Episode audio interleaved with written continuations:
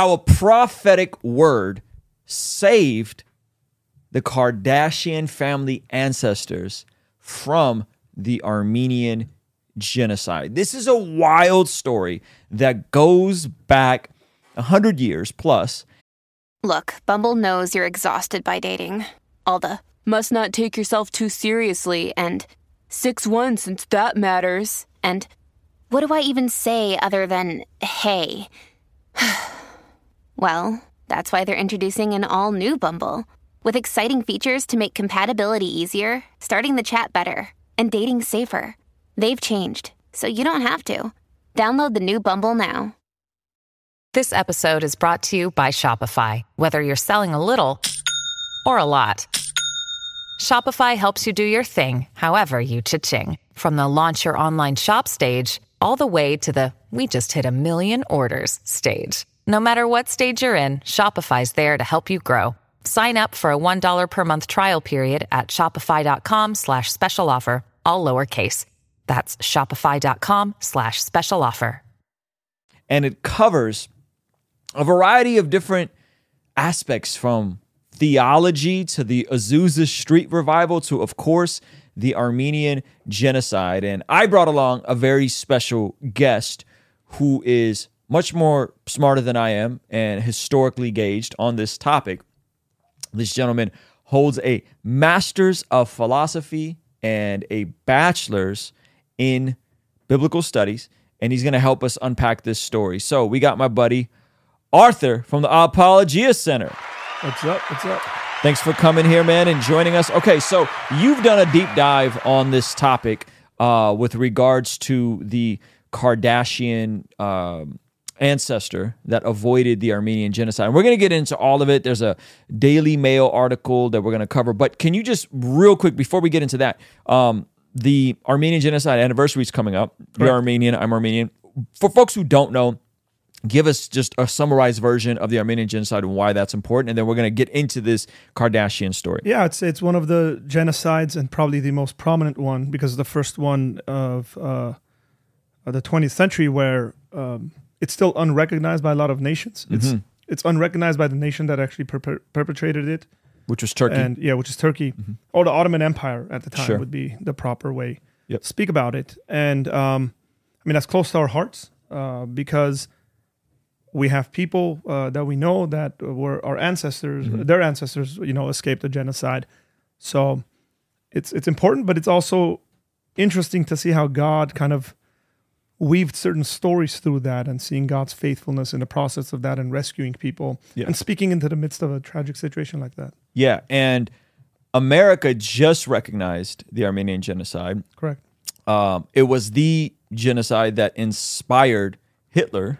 Yes. And ironically enough, Israel doesn't officially recognize the Armenian genocide, even though Armenians take up a quarter of the old city in Jerusalem. Yeah, and there's a lot of people in Jerusalem that are original from Jerusalem for whatever thousands that are Armenians, but also people who escaped the genocide and went to Armenia, Jerusalem. That's right. Yeah, so let's get into this story. So this is an article. I'll pull it up right here, and it's about... Whoop, wrong button. Okay, here we go. This is an article that I somehow stumbled across, and then Arthur had heard about this, read a book about this. Okay, so this came out in 2015, right? And it says, Keeping Up with the Kardashians Circa 1900, How Kim's Ancestors Heeded Prophet's Warning, a child prophet's warning, okay, of looming slaughter to escape rural Armenia for a new life in the U.S. Guys, smash that like button one time before we get into the story. This is one of the craziest stories that I've ever came across. So take us back to like how this all started. It started with this child prophet in these rural parts of Armenia that grows up, and he ends up having this prophetic vision, and then this ends up impacting the Kardashian tribe, if you will. Correct. And I would say to a certain extent, probably a lot of us... the way I heard about this was from a professor in Bible college, first semester. He saw my last name on the roster, and he was like, do you know about this story? And I was like, nope, never heard of it, because it's the kind of common knowledge amongst more Pentecostal folks. Yep. That's not necessarily my kind of church. Yeah. So I looked into it, and then So this all comes from a book called The Happiest People on Earth, written by Demos Shakarian. Demos Shakarian started an organization called the Full Gospel Businessman's Fellowship. Mm-hmm. International. It's an international organization. It's pretty prominent in the United States and South America, mm-hmm. Central and South America. And his grandfather, who's also named Demos, mm-hmm. It's his story, essentially. Okay. It's his family's story where they lived in a village called Caracalla. And there was a Russian man at the time mm-hmm. in his 50s. Mm-hmm. But he had a prophetic vision when he was like 11 mm-hmm. and written this out. Mm-hmm. And this is in Armenia? Yeah, so this is historic Armenia. Yep. But, so this is a part of time where historic Armenian lands are being traded between the Ottoman Empire and yep. Russia. Yep. And people are getting exiled because they're holding what is to the established church as heretical views. Mm-hmm. So people are also, this is Pentecostalism is taken off in the late 1800s across the world. Mm-hmm. Before Azusa Street and all that right. stuff. Which is kind of what brought it to America, is the Azusa Street revivals, right? Well, or exploded it in America. Yeah, in America, it exploded yeah. through Azusa Street. And basically, these people are in this village. There's apostolic Orthodox folks living there. His family are Presbyterians, mm-hmm. so they're not Pentecostals. Mm-hmm. But they interact with these Russian Pentecostals, and there's a guy in that village. He's the one that's called the boy prophet. Mm-hmm. Efim is his name. Mm-hmm.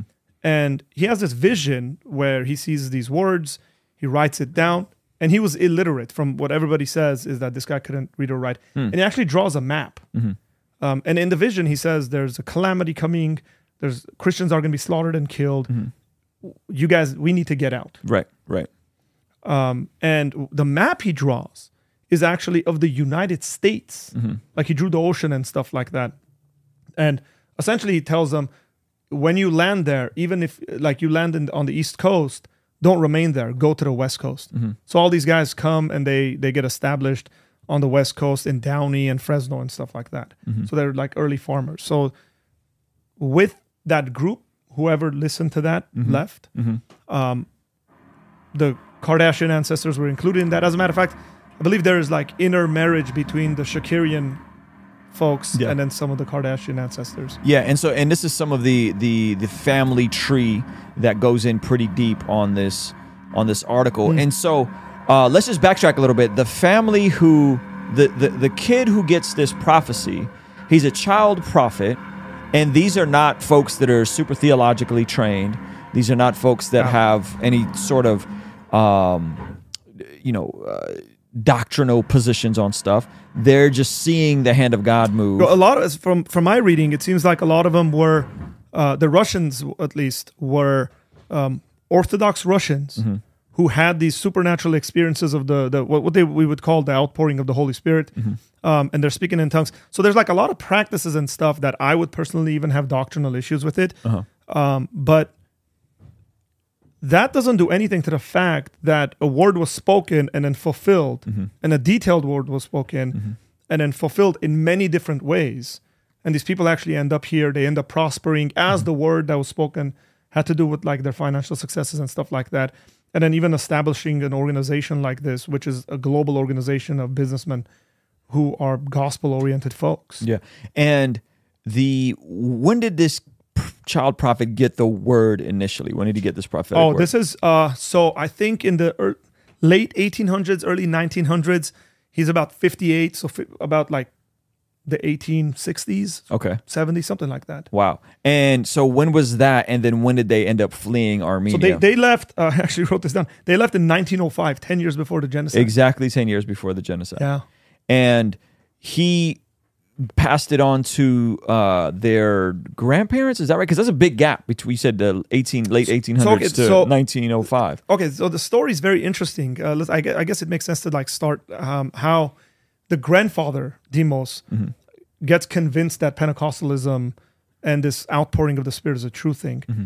where in the book, the grandson, Demos, who's named after the grandfather, mm-hmm.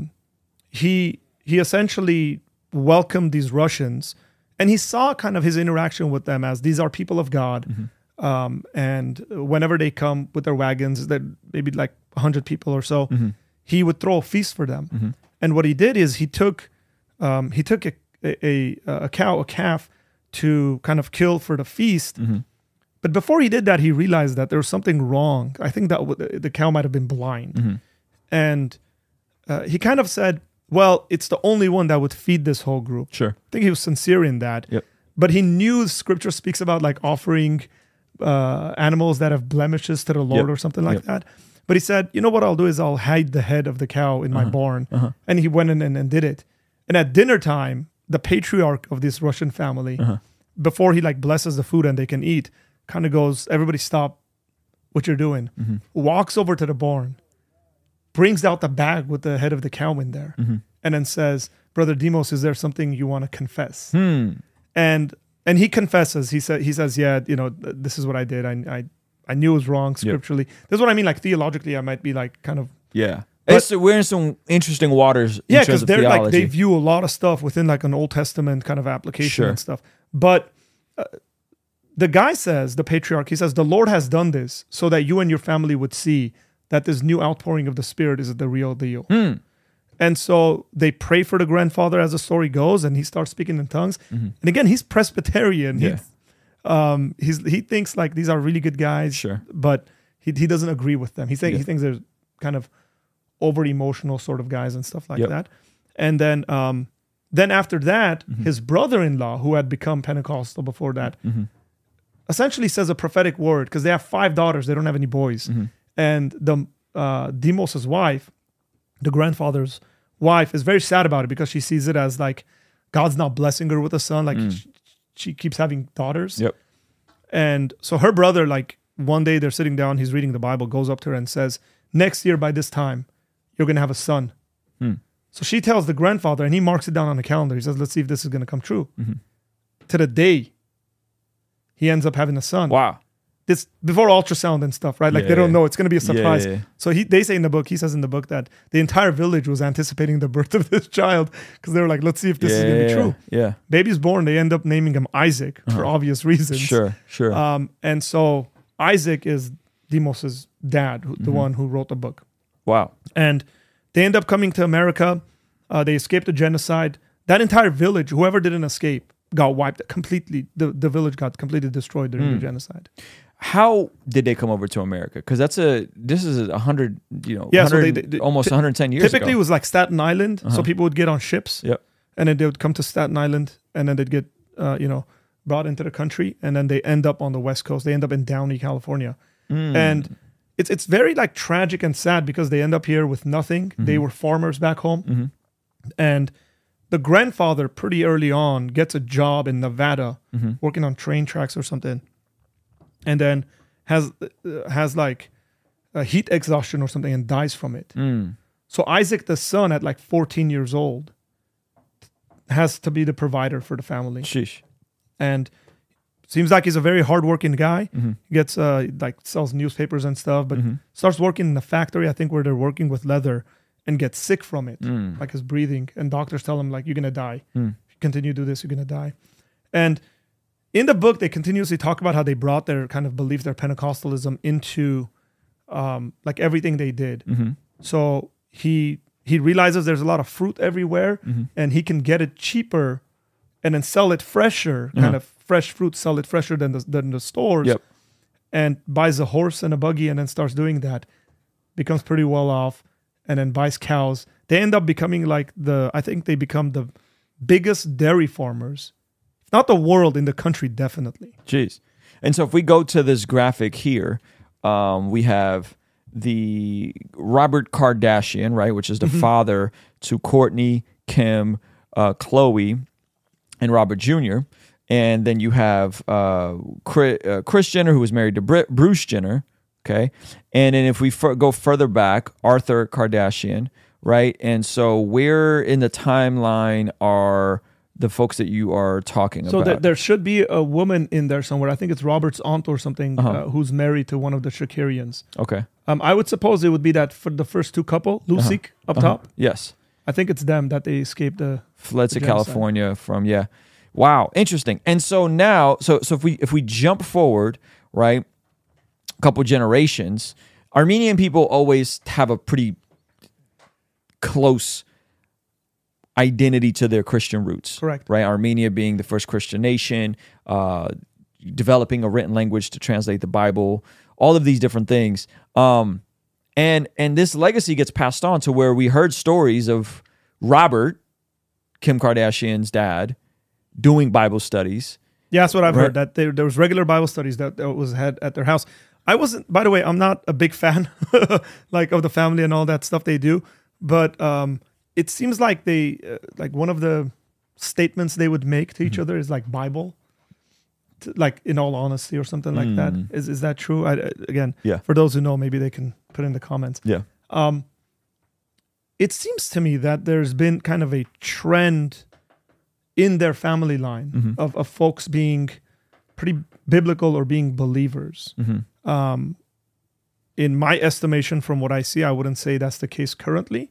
But as I was thinking about this and preparing for it and going over it, I said, man, it's very interesting. And I think it was the Blac Chyna thing that just recently came out with her getting baptized. I was like, dude, anybody that interacts with this family, it seems like there's some kind of a spiritual thing that happens with Kanye and then her. Yeah. And I mean, my genuine desire would be that everyone be saved because that's what the Bible says. Right. But it'd be really cool to see this family actually like go back to their roots. Yep. These individuals that trusted God and His Word and escaped the genocide to say, man, we're like all about Jesus. Yeah. That would be amazing to see. Yeah, well, Kim has made professions of faith pretty boldly over the years. I know she's done some work with who, obviously, I don't know where she is with Jesus now, or there's definitely some inconsistent behavior, to say the least, with regards to the profession of faith, but then also the public persona. But she's made some professions of faith. I don't know about the other sisters. Oddly enough, Bruce Jenner made some professions of faith, and he's a very, very conservative. Yeah. Trans person is the weirdest thing in terms of like his views on most issues, yet he's living this kind of bizarre lifestyle.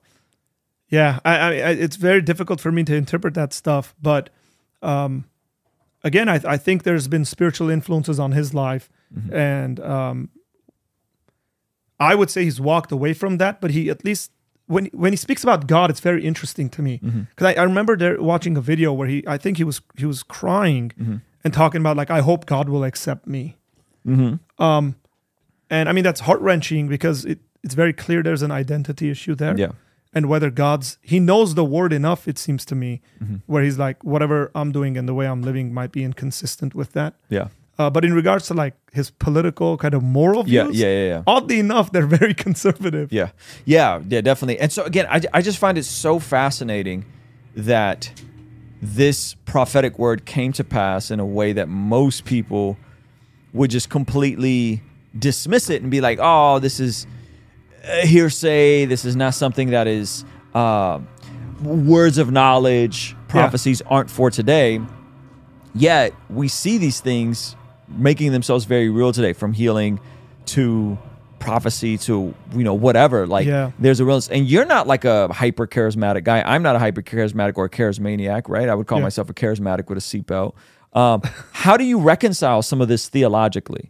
Look, for me, because I believe all these things are active and God still speaks to us in various ways, visions and dreams and all that stuff.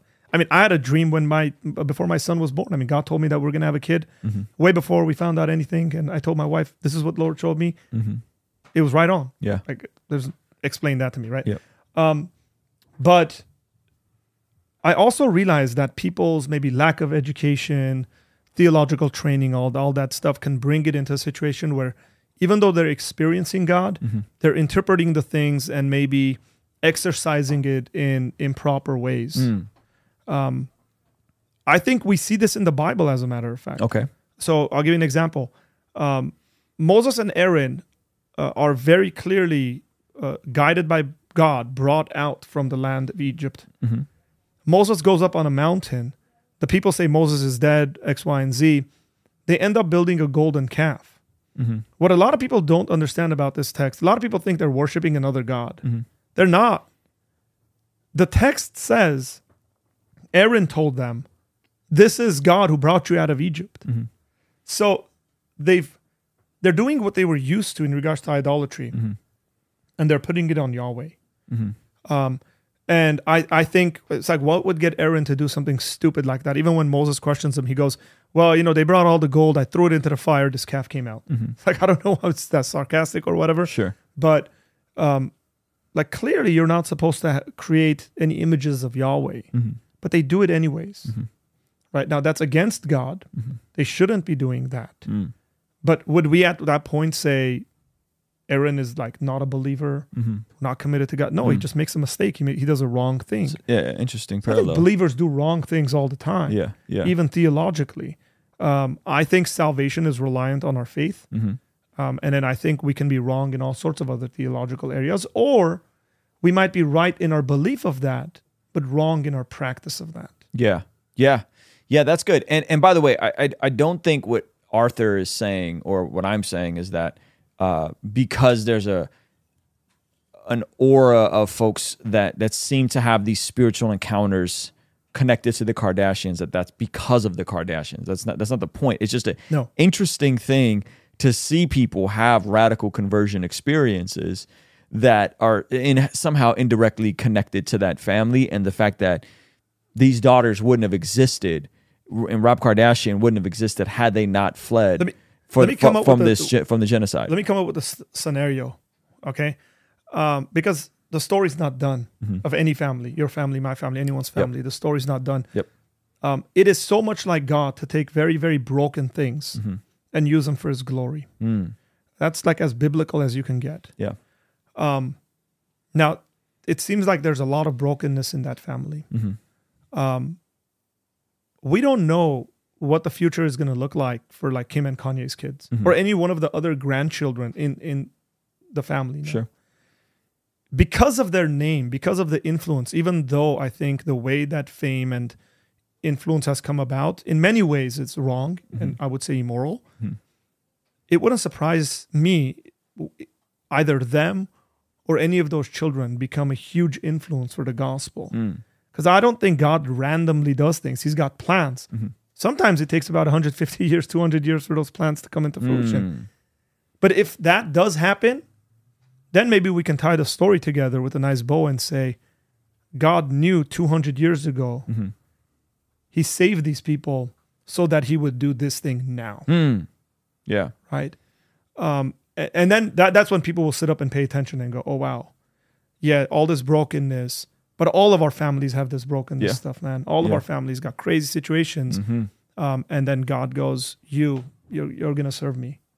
Yes, it's like the providence of God intertwined with the responsibility of humans. And, and how that works is a mystery. Yeah. You know, we don't know exactly how it works, but there seems to be something to all of that.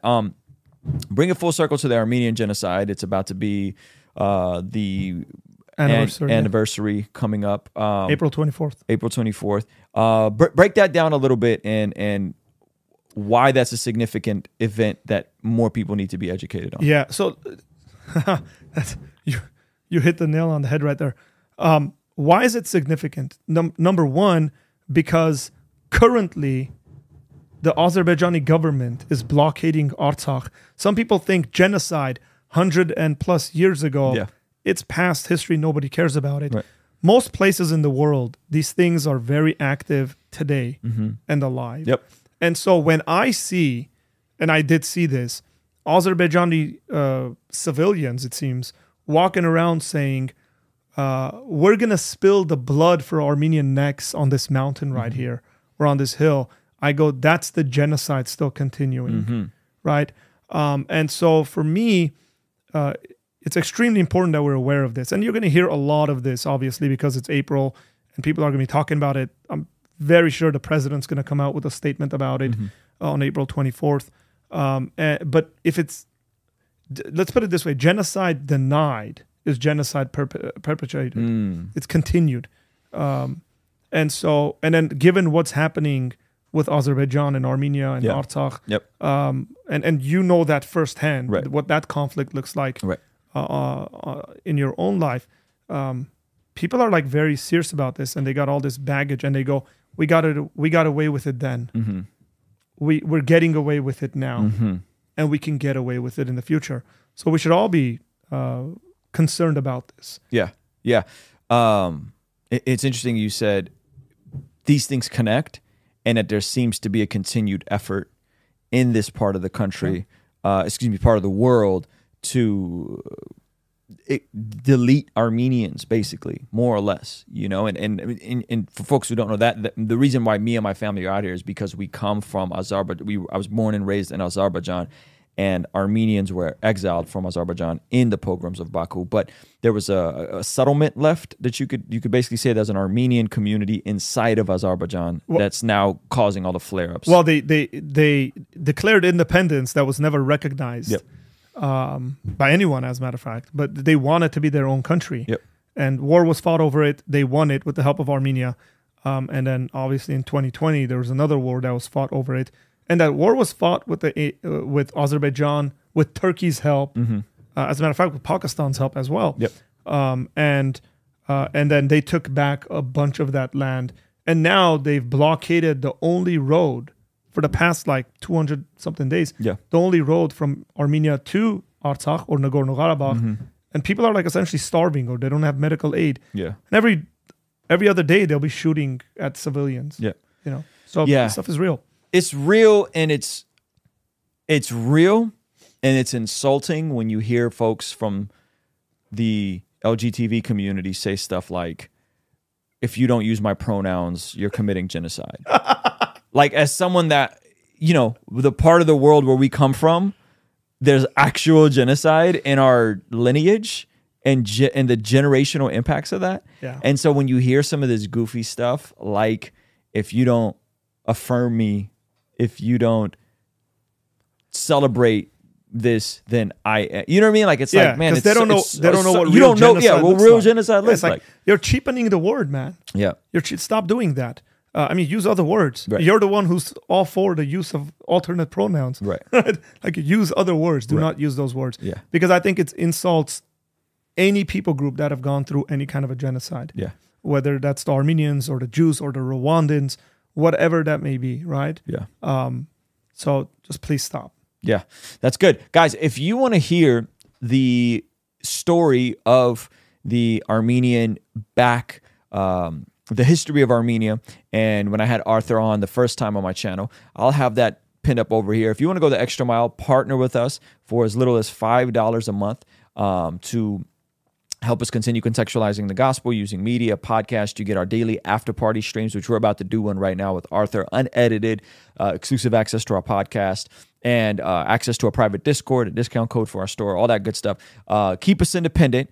Keep us answering only to you so that we never have to make brand deals and make goofy commercials like these. Our friends at Genucel Skincare have exciting news to celebrate in 2023. Using Manscaped during my showers after workout has given me much more confidence. And that's where Mudwater comes in. True Classic has got your back. All thanks to the sponsor of today's video, SayMine.com. Established Titles is your opportunity to earn the title of Laird or Lady. Subject to credit approval, rates range from 7.99% APR to 19.99% APR, including 0.50% auto-pay discount.